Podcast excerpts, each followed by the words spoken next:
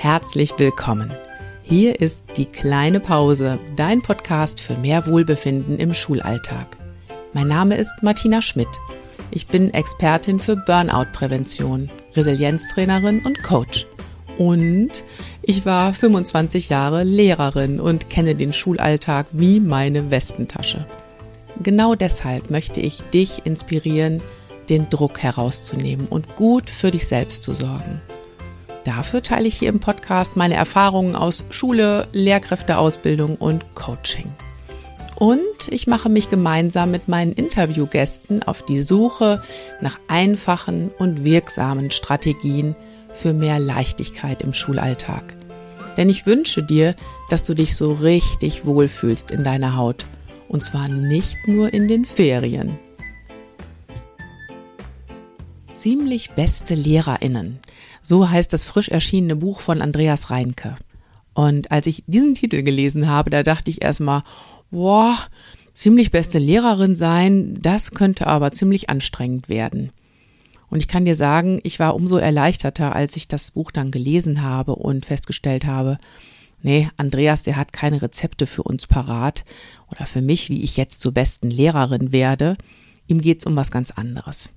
Er sagt nämlich, Lehrkräfte sollten sich mit sich selbst bekannt machen, sich selbst gut kennen, um dann gute Beziehungen zu anderen gestalten zu können und nicht zuletzt eine gute Beziehung zu sich selbst zu haben. Mit Andreas spreche ich darüber, warum es so wichtig ist, dass Lehrkräfte in ihrem herausfordernden Schulalltag bei sich sind und wie das gehen kann. Los geht's. Ja, herzlich willkommen bei mir im Podcast Andreas Reinke. Martina, ich grüße dich. Vielen, vielen Dank für die Einladung. Ja, ich freue mich, dass du jetzt bei mir zu Gast bist, Andreas. Erst neulich durfte ich ja bei dir Gast sein, bei deinem Online-Kongress ziemlich beste Lehrerinnen, ziemlich beste Lehrer. Da haben wir uns kennengelernt und in der Zwischenzeit hast du ein Buch geschrieben. Das ist jetzt ganz frisch erschienen und das hat denselben Titel wie der Online-Kongress. Und ich denke, darüber werden wir heute vor allem sprechen, über dieses Buch. Ähm, und Andreas, ich würde dich bitten, stell dich doch einfach mal eben selber vor für alle, die dich noch nicht kennen. Das mache ich gerne. Und ich schicke gleich voraus, dass das ja an sich schon immer eine Challenge ist, ähm, weil ich ja immer wieder feststelle, also ich bin heute ein anderer als der, der ich gestern war. Ich sage mal, ich bin eigentlich ein ganzer Verein. Also fangen wir mal an mit, den, mit dem, was eigentlich immer Bestand hat. Also ich bin seit 49 Jahren Andreas Reinke, stamme ursprünglich aus dem echten Norden, aus Rendsburg in Schleswig-Holstein. Ähm, ich habe meine Ausbildung absolviert erst in Kiel und dann in Lübeck zum Grund- und Hauptschullehrer. Und da bin ich nach Sachsen gegangen aus privaten Gründen. Und hier startete ich als Lehrer in der Überzeugung, dass das, was auf meinem Zeugnis stand, nämlich mit Auszeichnung bestanden, dass das irgendwie eine Relevanz haben könnte, dann äh, in meinem Wirken als Lehrer. Mhm. Und da stellte ich nach eigentlich kurzer Zeit fest, äh, dass es da eine Diskrepanz gab zwischen dem, was auf dem Zeugnis stand und dem, was ich dann erlebte. Darauf kommen wir sicherlich ähm, später noch mhm. zu sprechen. Für mich war eine ganz prägende Erfahrung, dass ich dann Vater geworden bin, einer ganz wunderbaren Tochter. Das ist die Emma. Und die Emma hat mir eigentlich vom ersten Tag an gezeigt, ähm, dass es so etwas gibt wie ein theoretisches Leben und ein echtes Leben. Also mit anderen Worten, meine einfachen Ideen vom Elternsein, die mich ja auch als Lehrer prägten. Ja, bevor ich Vater wurde, äh, war das Elternsein für mich ganz einfach und ich dachte als Lehrer ganz, ganz oft, mein Gott nochmal, das kann doch nicht so schwer sein. Mhm. Dann kam meine Tochter zur Welt und sagte mir wirklich vom ersten Tag an, lieber Vater, diese ganzen wohlklingenden Ideen übers Elternsein, die kannst du dir irgendwo hinstecken. Mhm. Jetzt wird gelebt und gelernt. Und seitdem lerne ich sehr viel über mich als Mensch. Und mhm. das wiederum war eine Erfahrung, die mich dann auch als Lehrer nachhaltig geprägt hat. Ich stellte nämlich fest, ähm, dass es extrem wichtig ist, als Lehrer die Bereitschaft aufzubringen, sich selbst als Mensch immer besser kennenzulernen. Mhm. Denn wir nehmen unser ganzes Menschsein mit in die Schule. Und äh, die Tragödie, die da drin steckt und auch für mich drin steckte, war, ähm, dass ich das in meiner Ausbildung überhaupt nicht gelernt hatte, über mich als Mensch zu reflektieren und zwar in einer wertschätzenden Art und Weise.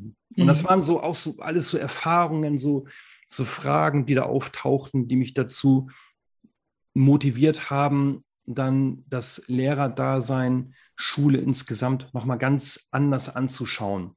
Zum mhm. Glück traf ich dann auf Family Lab, auf die Arbeit von Jesper Juhl. Den Jesper habe ich leider nie persönlich kennenlernen dürfen. Der ist ja leider vor einigen Jahren gestorben. Ähm, zumindest habe ich dadurch ähm, einen Weg gefunden, nochmal, wie gesagt, anders zum Thema Schule ins Nachdenken und ins Nachspüren zu kommen. Bin dann Seminarleiter geworden vom Family Lab, habe angefangen, selbst Texte zu schreiben, erst sehr unbedarft. Ich habe dann immer gesagt, ich habe geschrieben über das Thema Schule, um nicht ganz verrückt zu werden. Mhm. Und dann kam der Matthias Völchert von Family Lab auf mich zu und sagte, Mensch, Andreas, mach doch mal ein Buch draus. Und so, so kam ich dann in diese Arbeit ähm, des, äh, eines Autors. Ja? Also mhm. ich wollte nie Autor sein und plötzlich war ich Autor. Habe dann zwei Bücher geschrieben in der Schriftenreihe von Family Lab, Das wird Schule machen und Vertrauensbildung.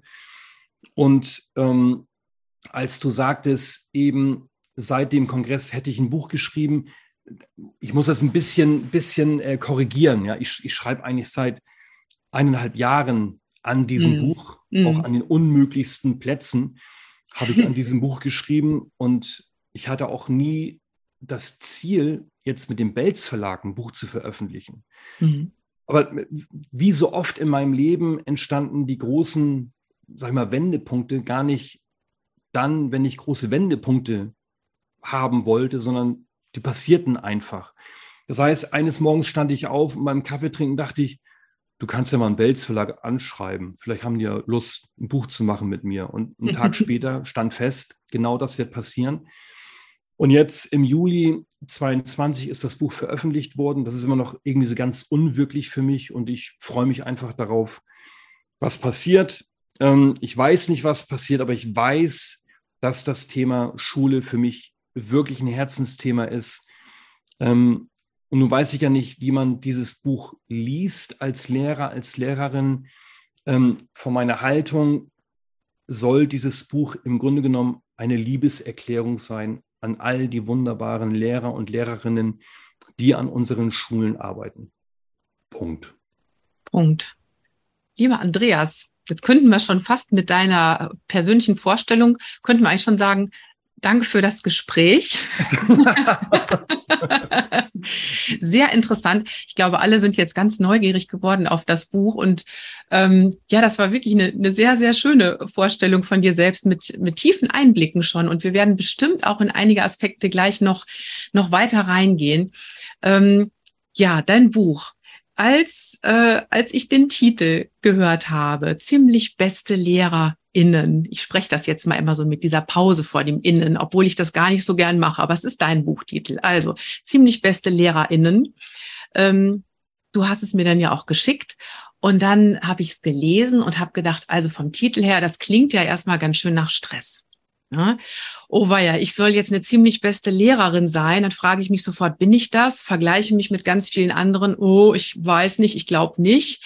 Aber dann habe ich ja die leise Hoffnung, dass der Andreas mir in seinem Buch verrät, wie das geht. Bestimmt sind da gute Rezepte für mich drin. Also das Buch muss ich haben. Aber es klingt auf jeden Fall nach Selbstoptimierung, Vergleichen mit anderen und wer steht wohl am Ende auf dem Siegertreppchen. So könnte ich es jetzt erstmal lesen. Ne? Ja. Jetzt sind wir hier in einem Podcast, wo es darum geht, gelassen, gesund und gut gelaunt durch den Schulalltag zu gehen. Und ich weiß, dass viele Hörerinnen und Hörer ähm, hier dabei sind, die ähm, sehr am Anschlag sind und die sagen, oh Gott, und jetzt soll ich auch noch ziemlich beste oder ziemlich bester sein. Wow. Äh, also im Gespräch mit dir möchte ich gleich erstmal rausfinden, was du überhaupt meinst mit diesen ziemlich besten Lehrerinnen und Lehrern und äh, vielleicht kriegen wir ja auch geklärt, ob das wirklich so anstrengend ist, die ziemlich beste Lehrerin zu sein. Ähm, und ich kann auch gleich schon mal sagen, um den Druck hier so ein bisschen rauszunehmen, als ich dein Buch dann gelesen habe, war ich total erleichtert, dass erstmal keine Anleitungen für mich drinstehen, keine Rezepte, wie ich es denn machen muss, ähm, dass mir eben nicht du erzählst, hör mal, ich sag dir mal eben, wie es geht. Ne? Also durchaus total wertschätzend. Und ich habe mich auch total gefreut, dass in deinem Buch so Kapitel vorkommen mit den Titeln wie Bedürfnisseorientierung, persönliche Grenzen, den Druck vom Kessel nehmen. Also alles sowas, wo ich gemerkt habe, ja. Ja. Und deshalb frage ich dich mal, ähm, ja, worum, worum geht's dir bei dem Buch? Kannst du das so sagen? Also wenn du sagst, ziemlich beste LehrerInnen, worum geht's dir da?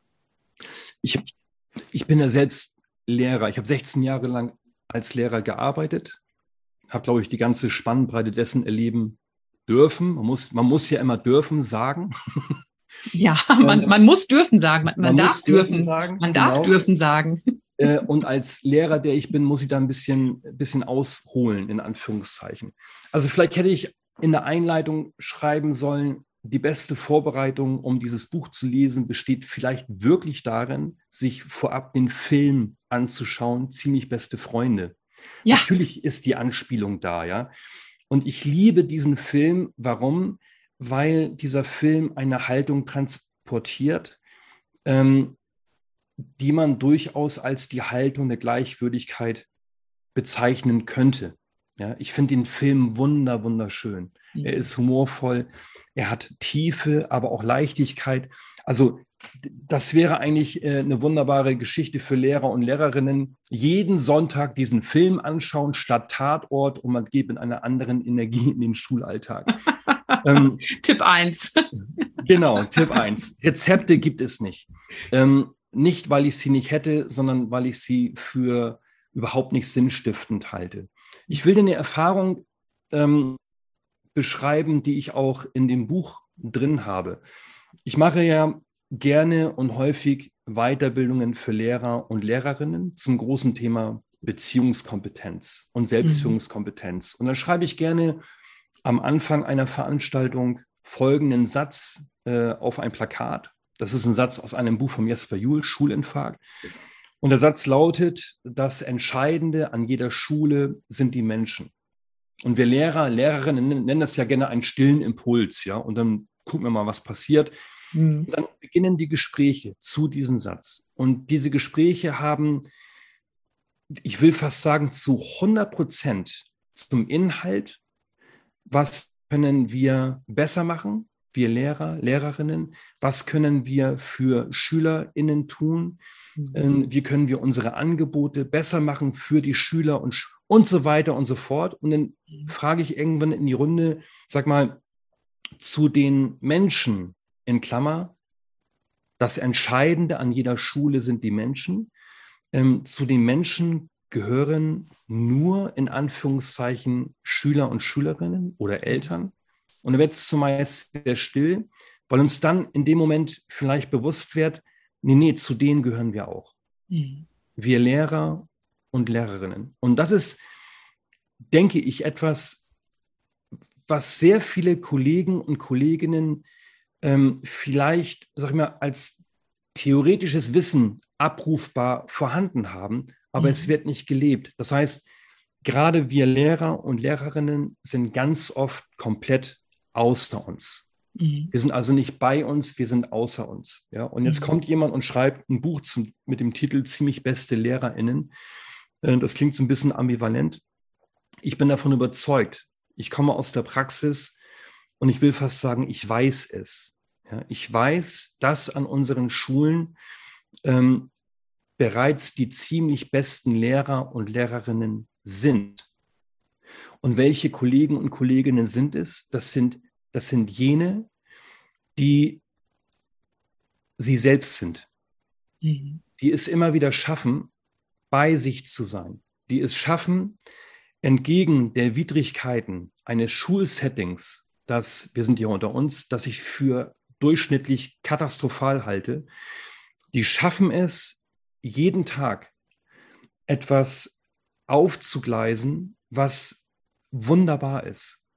Mhm. Viele von uns haben irgendwie so ein dubioses Bild im Kopf äh, zum Thema, wie ich als Lehrer, als Lehrerin, so geht es übrigens auch Eltern, sein sollte. Mhm. Und genau mit diesem Bild können wir komplett gegen die Wand fahren.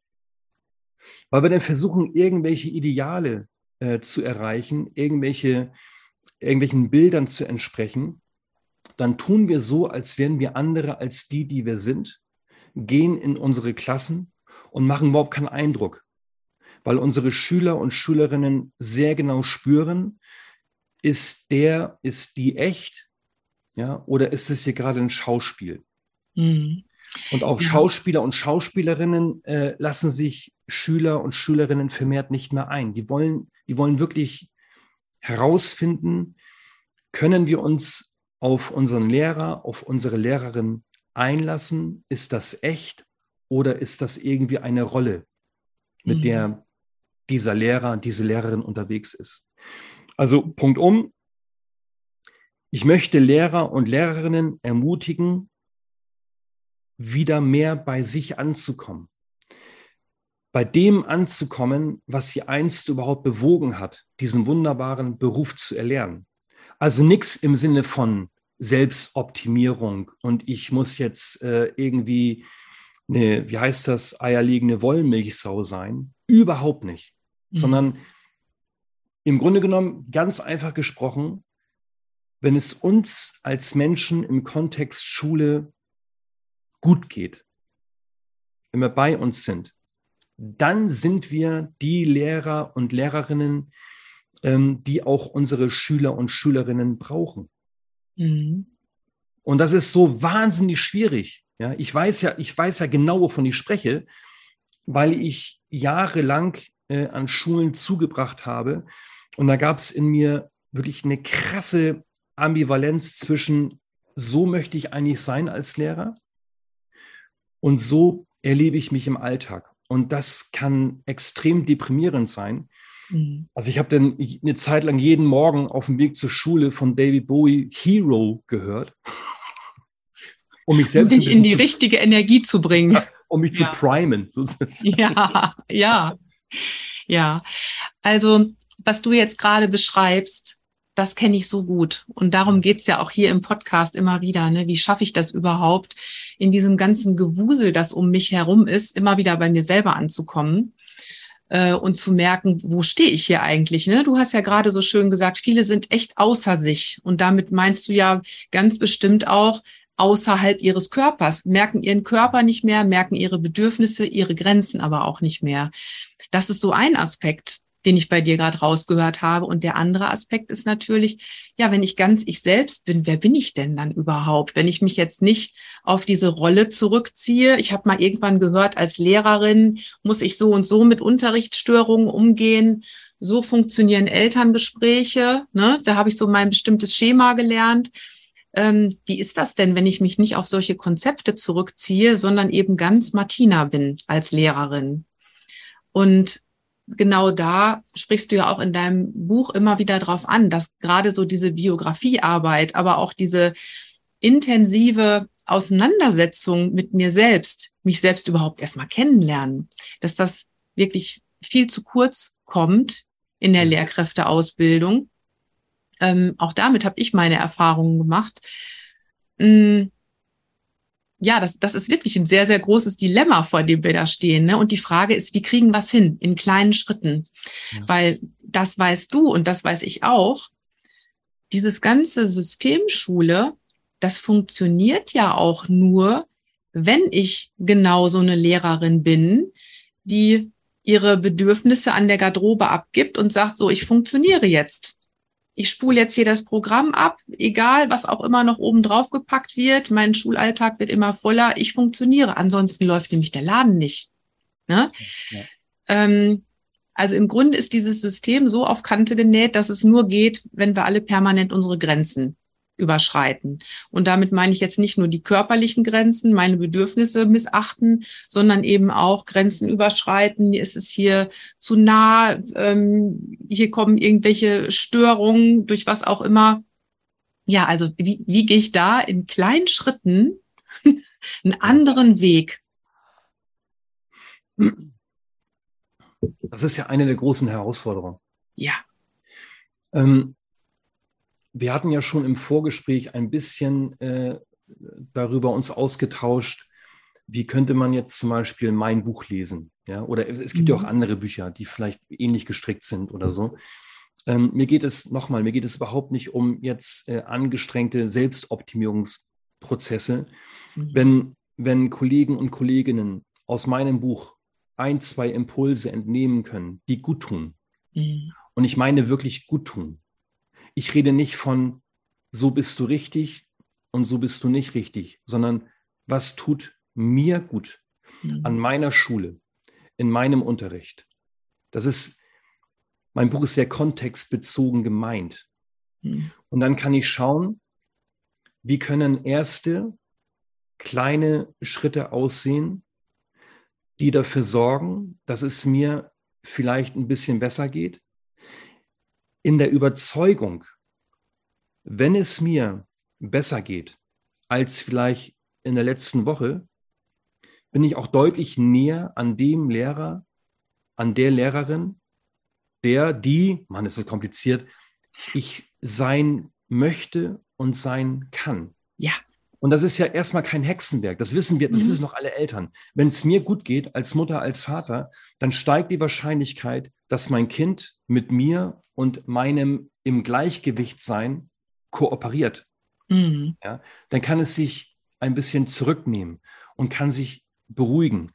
Ja. Ich sage manchmal zu meinen Kollegen und Kolleginnen, erzählt man von, von, eurem Lieblingslehrer, von der Lieblingslehrerin. Und das sind, das sind ähm, ja keine äh, Lehrer, Lehrerinnen gewesen, die sich jeden Tag verausgabt haben. Mhm. Überhaupt nicht. Ja? Mhm. Das waren eher Menschen, ähm, die in Beziehung gegangen sind, ja? die, die durften auch mal streng sein. Ähm, die waren oftmals äh, humorvoll und haben diesen ganzen Schulzirkus vielleicht auch nicht zu wichtig genommen. Mhm. Ja. Also was können kleine Schritte sein? Ähm, ganz einfach gesprochen und manchmal sind ja diese einfachen Geschichten gar nicht so einfach umzusetzen. Ich kann mich im Schulalltag zum Beispiel am Morgen, bevor ich äh, in meine erste Stunde gehe, ich, ich kann mich äh, vom Tisch, sag ich mal, wegsetzen, an dem nur gejammert wird. Ja, wir haben manchmal auch so eine Jammerkultur in unseren Schulen. Mhm. Ja, und äh, ich setze mich irgendwo hin äh, und ich frage mich, wie geht es mir eigentlich? Ich mache das gerne bei Vorträgen. Ich steige ein mit der Frage, wie geht es Ihnen jetzt gerade? Ja. Mhm, dann frage ich als nächstes, ja, das mache ich auch. Ja, ich bin gespannt, was du für Antworten bekommst. Ja, und, und also im Vortrag kann man jetzt nicht viele Antworten äh, sozusagen abfragen. Mhm. Aber ich sage dann, ich habe noch eine zweite Frage für Sie, nämlich die Frage, woher wissen Sie eigentlich gerade, wie es Ihnen gerade geht? Mhm. Ja, und, und da kommt man schon mal vielleicht ins Nachgrübeln, auch ins Nachspüren. Es ist, es ist ja relativ einfach, etwas zu sagen und zu schreiben zum Thema persönliche Grenzen und Bedürfnisse und Gefühle und so weiter. Und wahrscheinlich könnten die meisten von uns sich aus dem Stegreif irgendwo hinstellen und darüber referieren. Das andere ist ja aber, wie fühlt sich das für mich an? Wie fühlt es sich für mich an, ähm, wenn meine Bedürfnisse gestillt sind oder nicht gestillt sind? Wie fühlen sich meine persönlichen Grenzen an?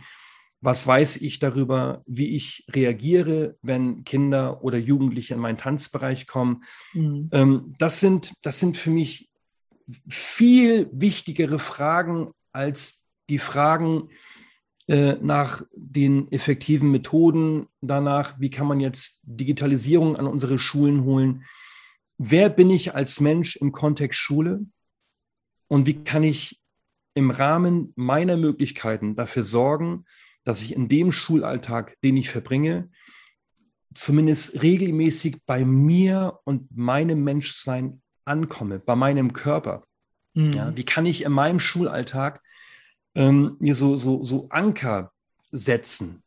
Ja, ich hatte eine Zeit lang auf meinem Lehrertisch wirklich kleine Zettel liegen, die hatte ich da mhm. aufgeklebt, da stand drauf, Reinke, setz dich hin. Ja. Oder Andreas trinkt einen Kaffee. Sowas, ja. ja. Ja, oder, oder auch einfach ein Smiley, um zwischendurch mal dran zu denken, hier, ne? Ja. Mundwinkel mal hochziehen. Also, um auch wirklich wieder in eine andere Stimmung zu kommen. Ähm, ja, bin ich, bin ich total bei dir und ich gehe noch mal ein bisschen zurück an den Anfang dessen, was du gesagt hast. Also da steckt ja auch erstmal drin, mir das überhaupt zu erlauben, mich erstmal um mich selbst zu kümmern.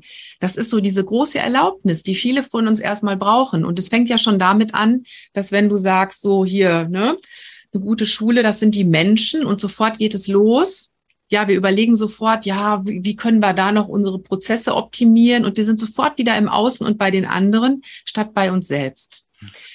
Erlebe ich ganz genauso, ähm, ich denke da zum Beispiel an einen Workshop, den ich auch in der Lehrkräfteausbildung gegeben habe. Da ging es ums Thema Pausen. Ne? So mhm. kleine Pause, große Wirkung. Und so nach den ersten zehn Minuten sagte dann die erste Teilnehmerin zu mir, das ist ja toll, es geht ja um Pausen für uns. Ja. Ich habe gedacht, wir lernen jetzt, wie wir die Schulpausen für die Schülerinnen und Schüler schöner gestalten können. Ja. Die war überhaupt nicht auf die Idee gekommen, dass sie ja auch mal Pause machen kann ne, im Laufe des Schulmorgens. Das war schon mal Punkt eins. Aber auch Punkt zwei, dass es überhaupt auch mal um sie gehen könnte und nicht sofort wieder um Unterrichtsgestaltung. Wie machen wir es den Schülerinnen und Schülern noch schöner?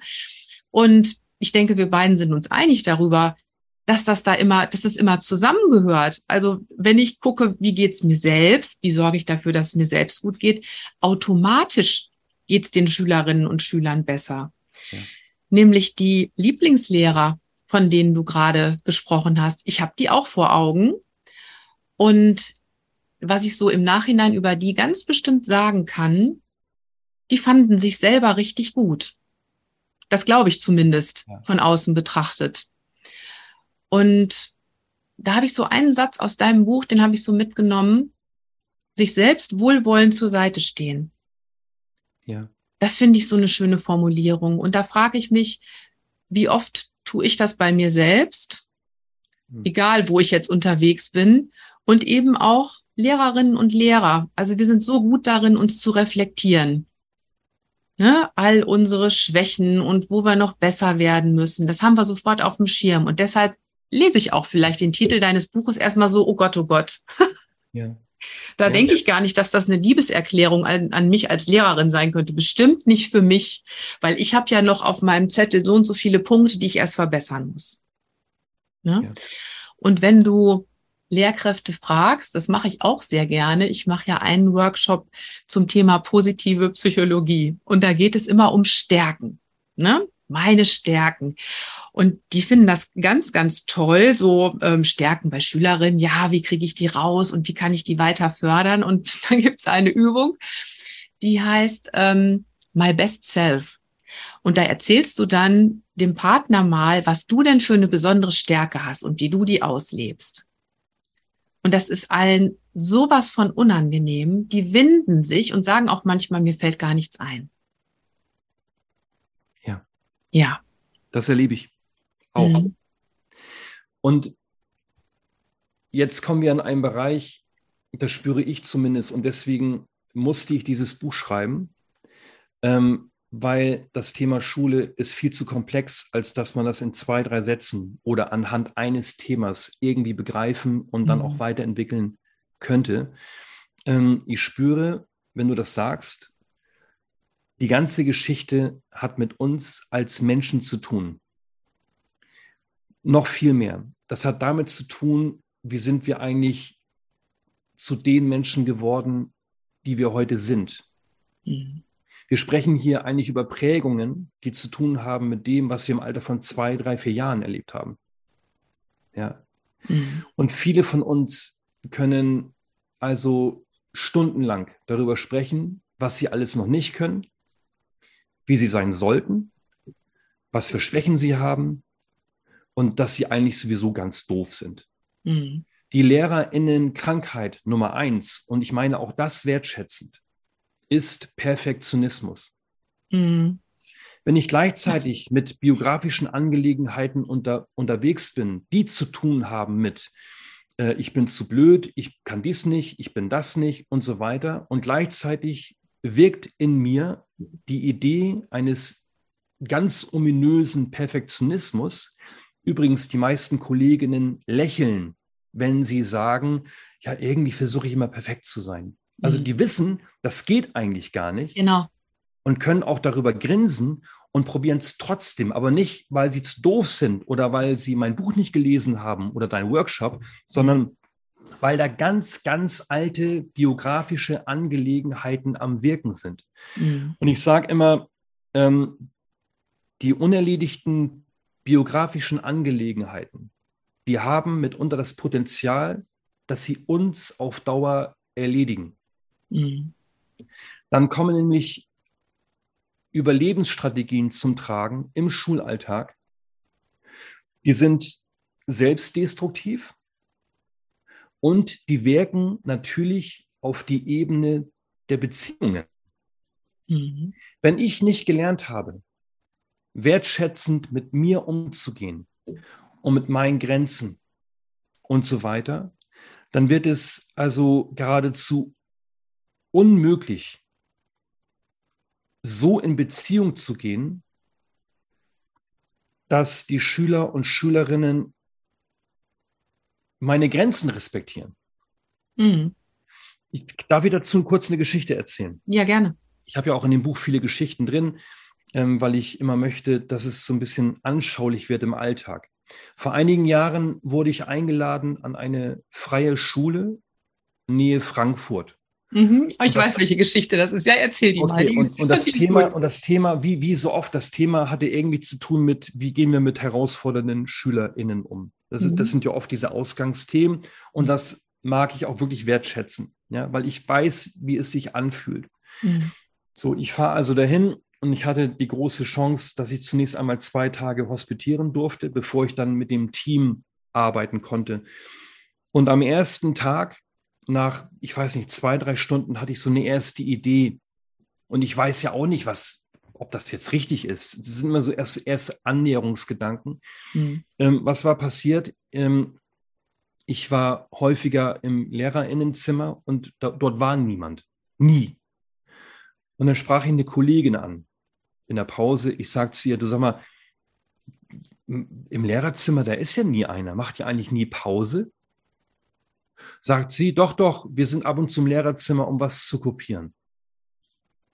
Ich fragte nochmal, ja, und also wirklich Pausen macht ihr die? Also Mittagspause? Ja, ja, sagt sie, Pausen machen wir, äh, wenn wir mit den, mit den SchülerInnen äh, zu Mittag essen. Mhm. Ja, und Mhm. es gibt vielleicht Kollegen und Kolleginnen, die fragen sich jetzt, ja, wo, hier, ist- wo ist hier das Problem? Das Problem an der Stelle ist, dass wir, ohne das oftmals zu bemerken, ähm, wir machen keine Pausen, keine echten Pausen im Schulalltag. Mhm. Wir behandeln uns bisweilen auf Deutsch wie den letzten Dreck. Ja. Gerade an Schulen in freier Trägerschaft treffen Kollegen und Kolleginnen auf Schulleitungen, nicht überall, nicht überall, nicht überall, bitte unterstreichen, äh, die treffen auf Vorstände, ja, die darauf setzen, dass Kollegen und Kolleginnen über die eigenen persönlichen Grenzen gehen, weil anders der Laden nicht am Laufen zu halten ist. Genau. Ja, So, genau. und dann kommt dieses Kooperationsphänomen zum Tragen. Was heißt das? Das heißt zunächst einmal, unsere Schüler und Schülerinnen kooperieren immer. Und zwar mit allem, was wir ähm, als Menschen mitbringen. Wenn wir also mit unseren Grenzen katastrophal schlecht umgehen, wenn wir unsere eigenen Bedürfnisse nicht ernst nehmen, dann ist es durchaus wahrscheinlich, dass unsere Schüler und Schülerinnen genau damit kooperieren.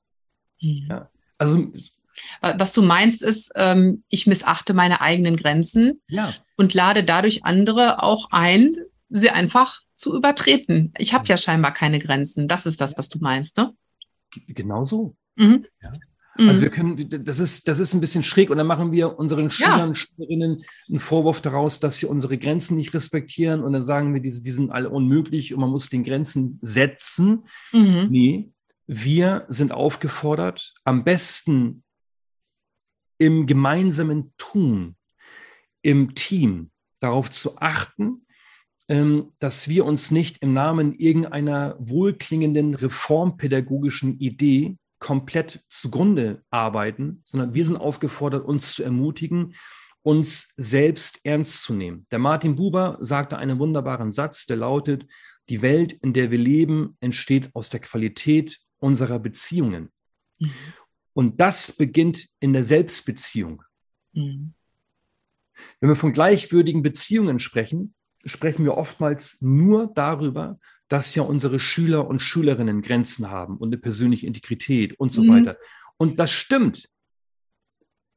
Und, nicht aber, und wir haben auch eine persönliche Integrität. Deswegen beginnt für mich Schulentwicklung und davon handelt, hoffe ich, mein ganzes Buch. Schulentwicklung beginnt damit, dass wir, die pädagogischen Fachkräfte, in einer wertschätzenden Haltung uns immer besser kennenlernen wollen.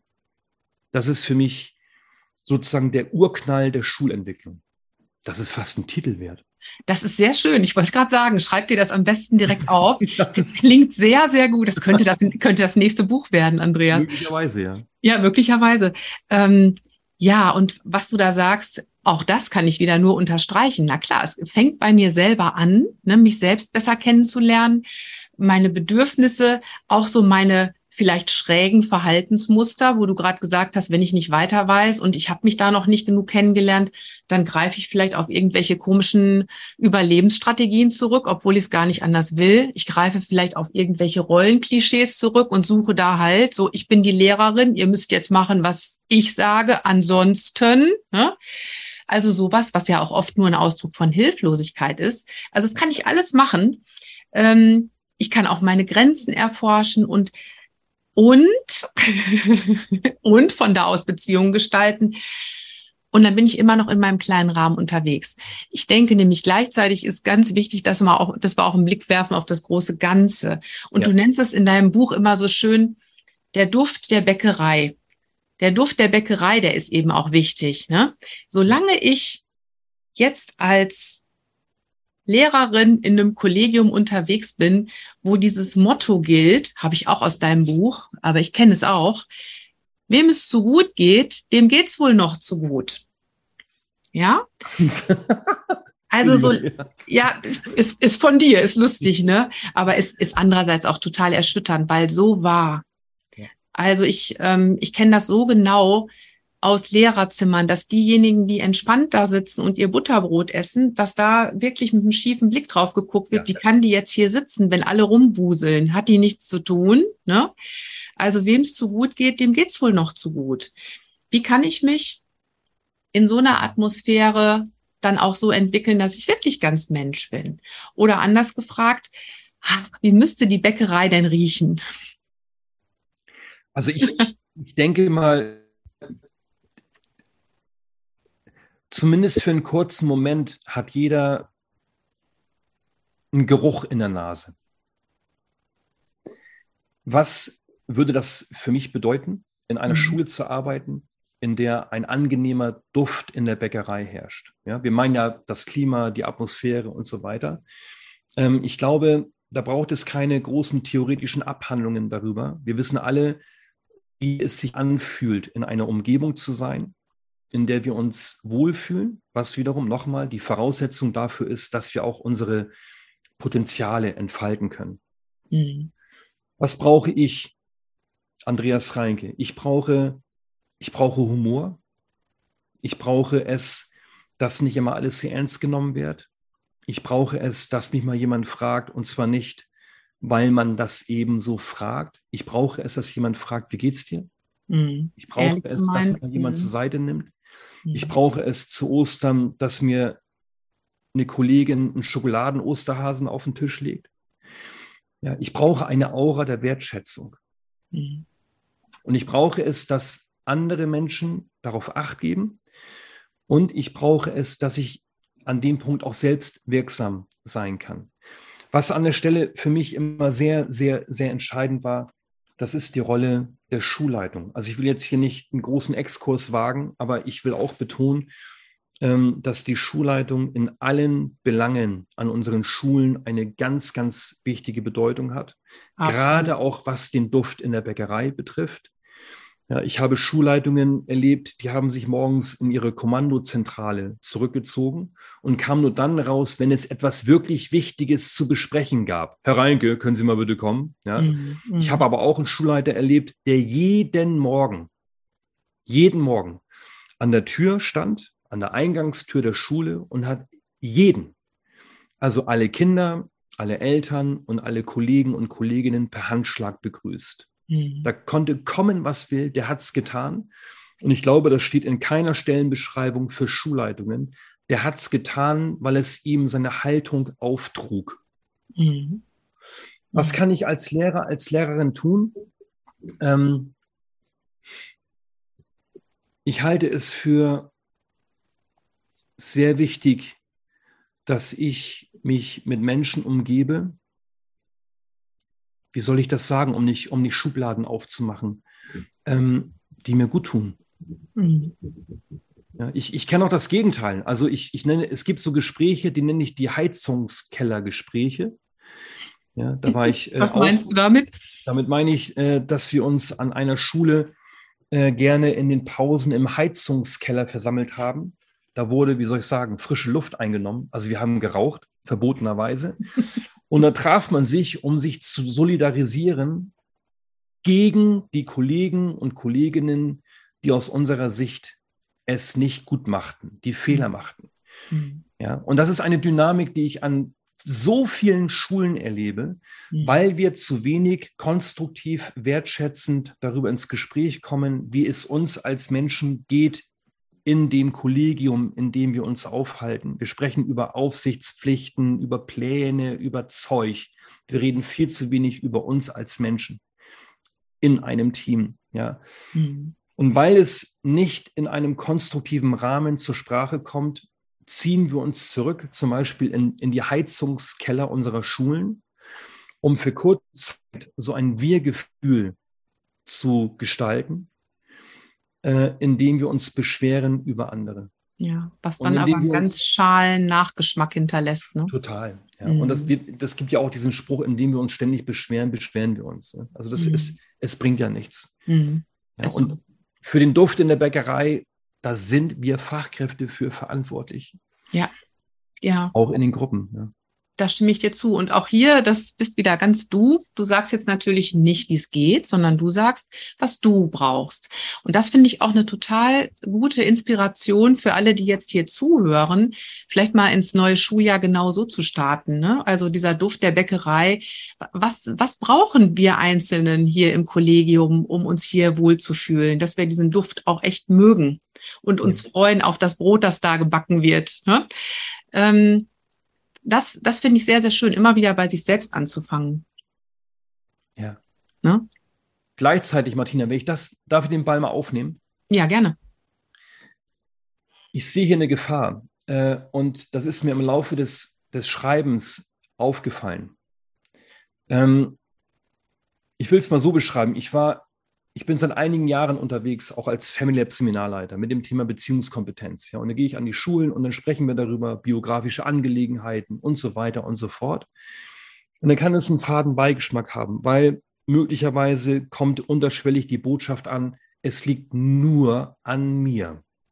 Und schon stecke ich möglicherweise in so einer alten Abwertungsspirale, im alten mhm. Perfektionismus. Weil ich, was ich ganz deutlich sagen möchte, ist, dass viele Lehrer und Lehrerinnen in Umgebungen arbeiten, in denen es wahnsinnig schwierig ist, auf sich zu achten. Genau. Darauf zu achten, dass der Duft in der Bäckerei in den Klassenräumen ein angenehmer ist. Darauf zu achten, dass die Qualität der Beziehungen von sagen wir, Respekt und Gleichwürdigkeit und Wertschätzung geprägt ist. Der Jesper Juhl sagte, viele unserer Schulen sind im Kern, im Kern Symptom aufrechterhaltend oder gar symptomschaffend. Mhm. Und ich weiß selbst, wie es sein kann, wenn man als Lehrer in die Schule geht mit seinen Werten, man will ganz bei sich sein und gerade dann wird man angezählt. Ja? Mhm. Und dann treffe ich auf den Siebtklässler Jonas, werde ich nie vergessen, der sagt zu mir, Herr Reinke, es ist irgendwie schon spannend, wie sie das machen mit dem Gesprächskreis und mit, wir können auch morgens mal einen Tee trinken und mhm. weiter. Ja. Mhm. Und ich kann es nicht. Ich kann nicht für ein, zwei Stunden mich, das, mich darauf einstellen und dann gehe ich in den anderen Unterricht und bekomme wieder eins aufs Dach. Mhm. Das, das will ich gerne ähm, unbedingt mitgeben, auch in diesem Buch. Mhm. Nicht, um die Botschaft zu verkünden, ja, dann geht ja überhaupt nichts, sondern um zu sagen, es, es gibt zwei große Säulen, zumindest für mich. Das eine ist das große Thema Beziehungskompetenz. Wer bin ich als Mensch? Äh, wie ticke ich? Ja, wie gehe ich mit Wut um? Wie habe ich gelernt, mit Ängsten umzugehen? Das ist mein Thema. Und das zweite große Thema ist das Thema Schulsetting. Mhm. Und wir haben ein Setting, das wirklich an vielen, vielen Stellen katastrophal schlecht ist. So.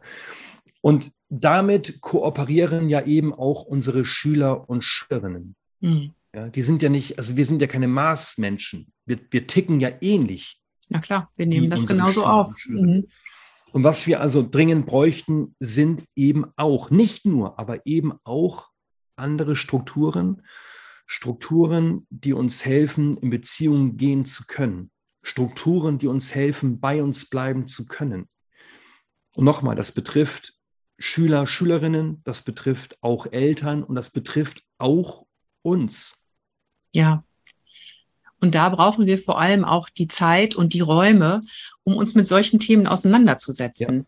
Genau wie du sagst, ne? Also auf gar keinen Fall soll jetzt hier der Eindruck entstehen und ist es auch, glaube ich, nicht, ähm, dass es letzten Endes an mir liegt, ne? Wenn ich das nicht schaffe, ich als Mensch in der Schule zu sein, ähm, sondern dass es immer auch an dem Drumherum liegt was ich da erlebe, ist eben, dass es noch viel zu wenige Schulen gibt, die sich die Zeit nehmen, da mal einen Workshop zu buchen oder sich einen Vortrag anzuhören oder was auch immer oder sich einfach gemeinsam mit einer Frage auf den Weg zu machen. Man braucht ja gar nicht unbedingt immer Menschen von außen.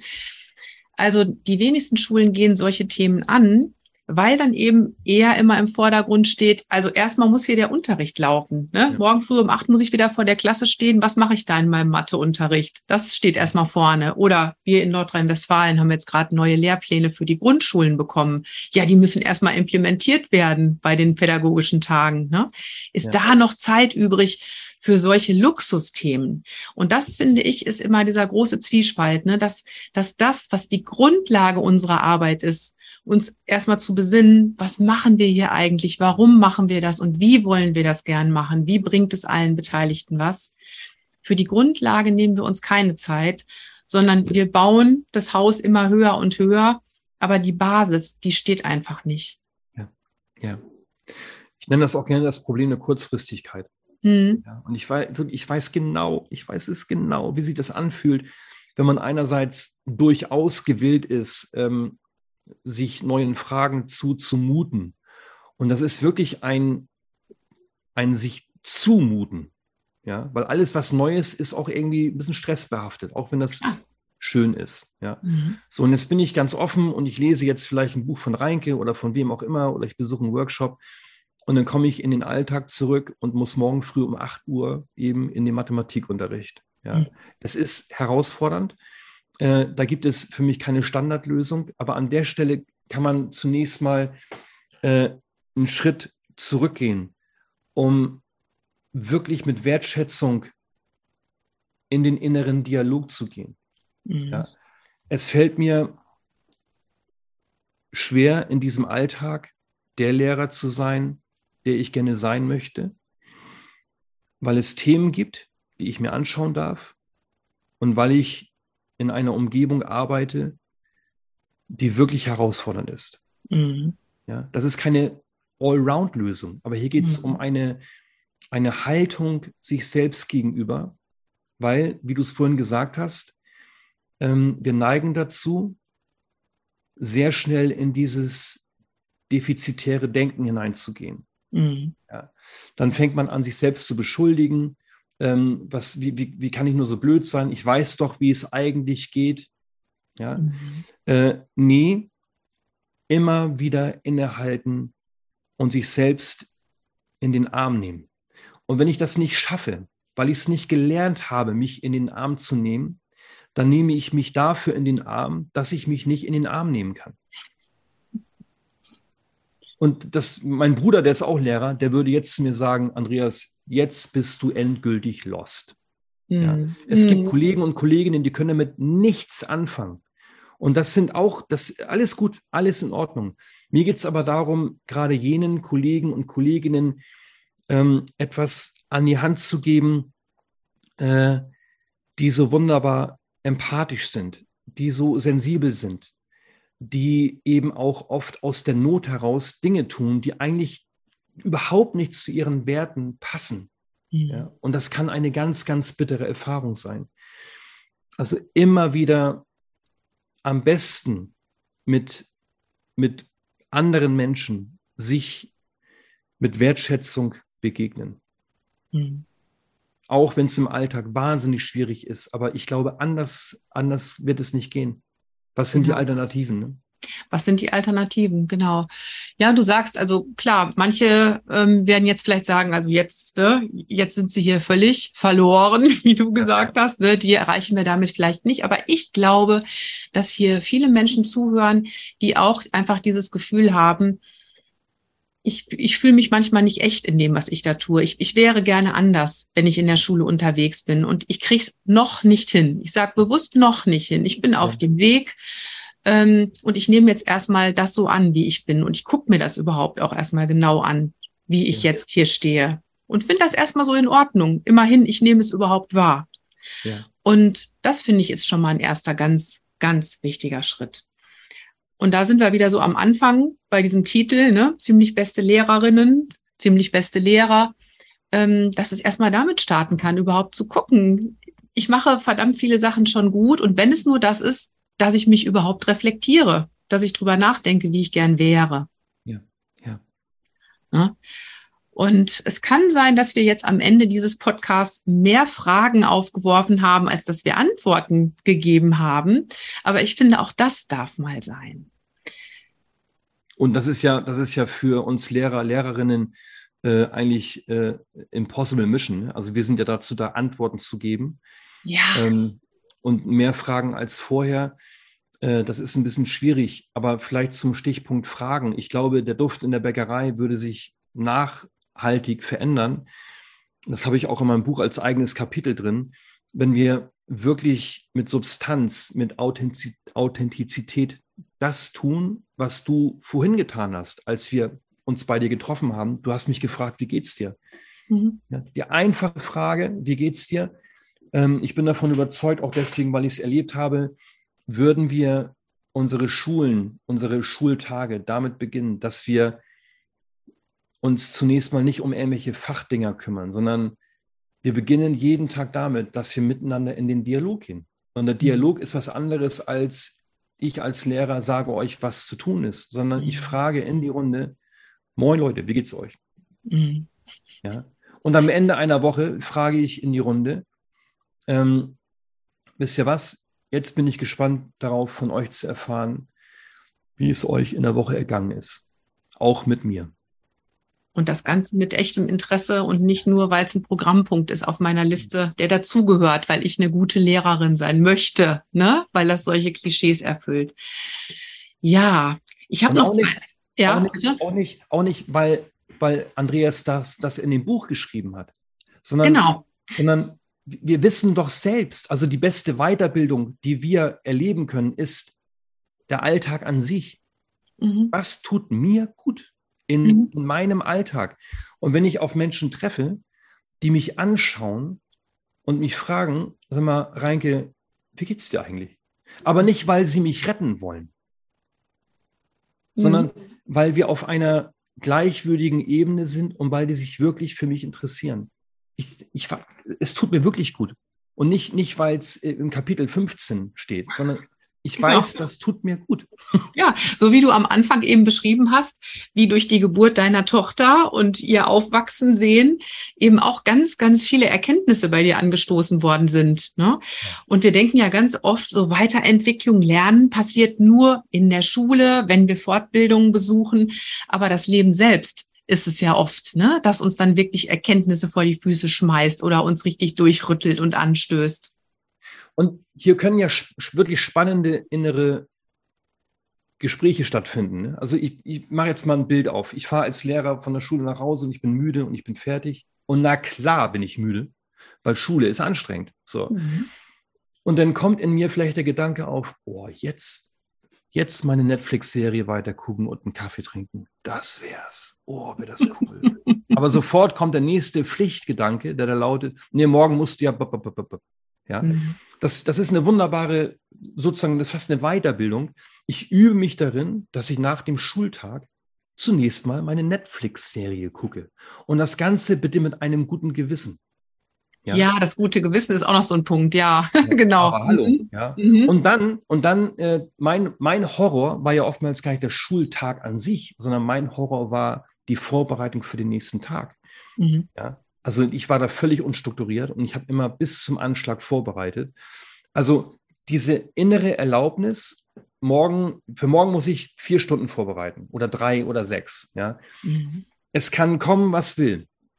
Äh, ich nehme mir Zeit für jede Stunde maximal, also jetzt könnt ihr mich mit Tomaten beschmeißen, maximal 15 Minuten. Mhm. Und egal wie weit ich dann bin, mehr mache ich nicht.